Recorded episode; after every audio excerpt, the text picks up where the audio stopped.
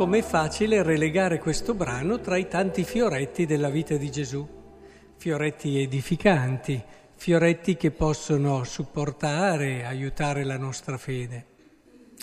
Il problema è che questo brano è soprattutto un testo che entra e provoca profondamente la nostra vita. Perché questo brano ci prende, ci porta su quella barca lì e ci siamo, no? Ci siete su questa barca. E dinanzi a quello che stiamo vedendo, cosa facciamo? Ci chiede. E tu cosa fai? Ti fermi come gli altri apostoli. Okay? Pietro sembra il protagonista, ma non dimentichiamo gli altri apostoli. Gli altri apostoli ma manco ci pensavano di uscire dalla barca ben solida e sicura, eh? poggiare i piedi su del legno solido è un'altra cosa rispetto a dell'acqua. Eh?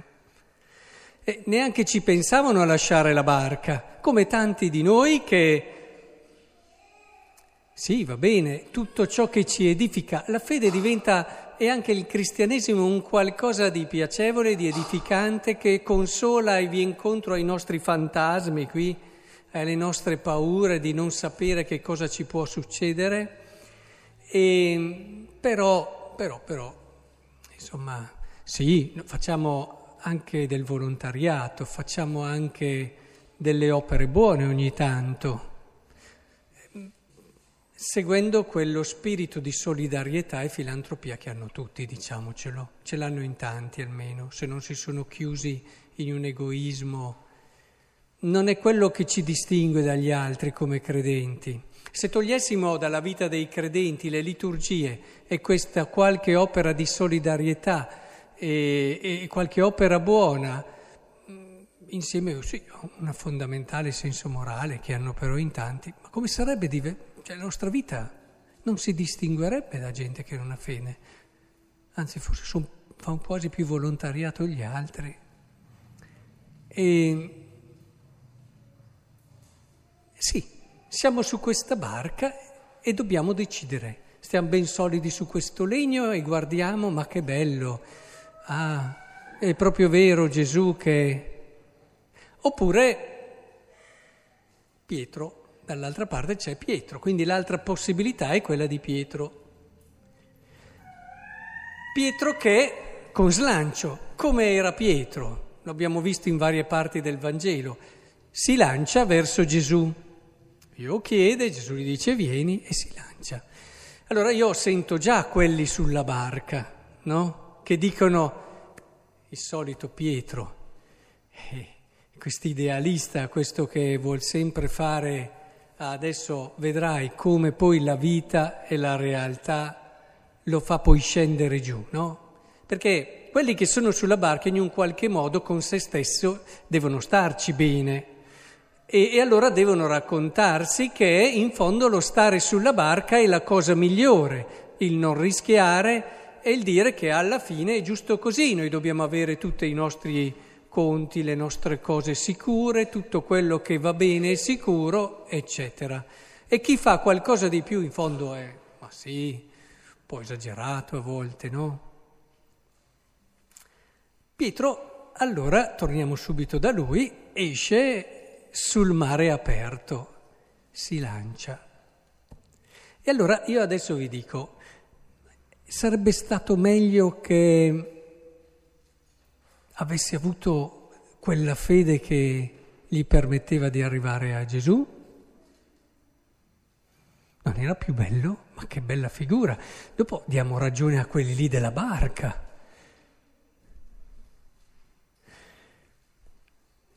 Secondo me no. Secondo me è stato bello così. Cioè, è stato bello perché è stato vero. Quelle bellezze che non sono vere sono belle. A me non piacciono. Se una persona si rifà da capo a piedi, è bella.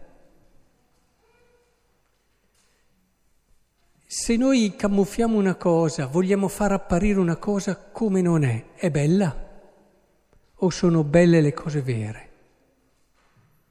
La verità ha un suo fascino unico,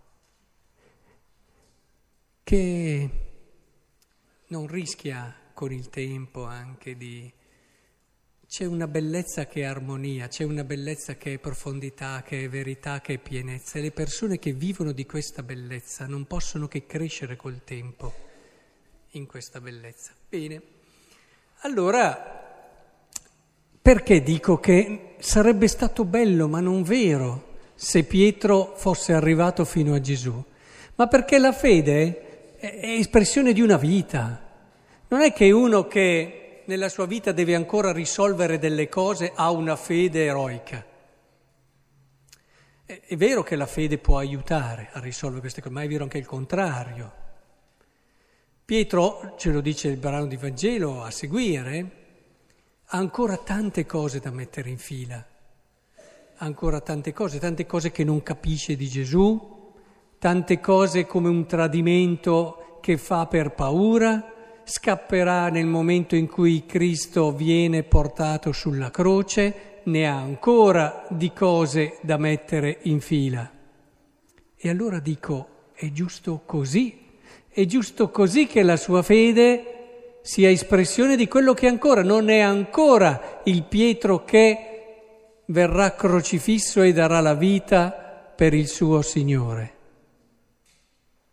E quindi questo brano è vero perché mostra Pietro con la sua forza, quello che ha fatto sempre il passo prima degli altri, quello che ha avuto anche grazie al Padre le intuizioni dinanzi al mistero di Cristo prima degli altri, è lui che va, è lui che va, è lui che comincia. Poi c'è dietro ancora ciò che non ha risolto, ciò che ancora non... E allora comincia a sprofondare, ma qui è la cosa straordinaria. Pietro che sprofonda potrebbe fare due cose. Tornare indietro, non deve essere tanto lontano dalla barca, e ritornare sulla barca. E va bene, ci potrebbe stare. E, e qui, quando noi incontriamo le nostre debolezze, abbiamo una grossa tentazione che è quella di ripiegarci in noi stessi. Mm. Ripiegarci nelle nostre mediocrità e allora torniamo indietro e diamo ragione a quelli della barca, eh, porta pazienza, sono un po' così, avevi ragione tu. O nella nostra depressione e non, e non ce lo perdoniamo di avere sbagliato, di avere fallito, di essere stati fragili, di non aver avuto abbastanza fede, di non aver avuto abbastanza coraggio. In fondo è un ripiegarsi su di sé anche questo. È un ritornare su di sé. Il capolavoro di Pietro è stato invece che lui ha affidato la sua fragilità alle mani di Gesù.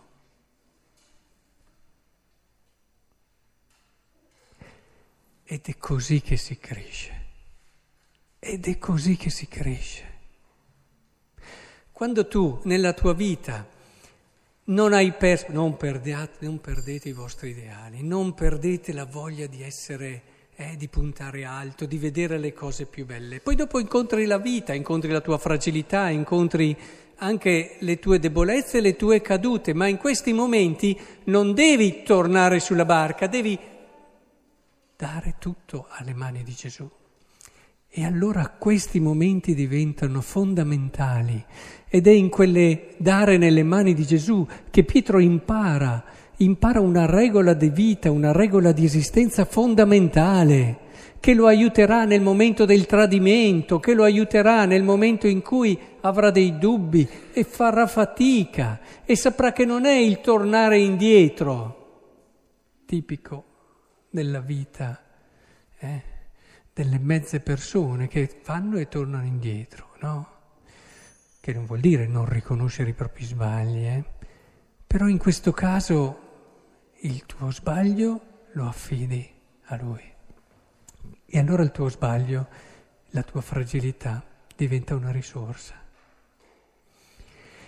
E nel futuro saprai affrontare le situazioni in un modo nuovo, in un modo diverso, è che è più bello Pietro così. Eh.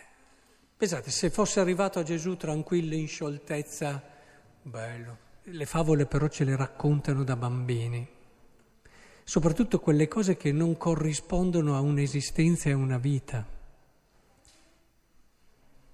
E invece un Pietro che sentiamo così vicino a noi, un Pietro estremamente vero, un Pietro che ci arriverà proprio perché è vero a dare la vita.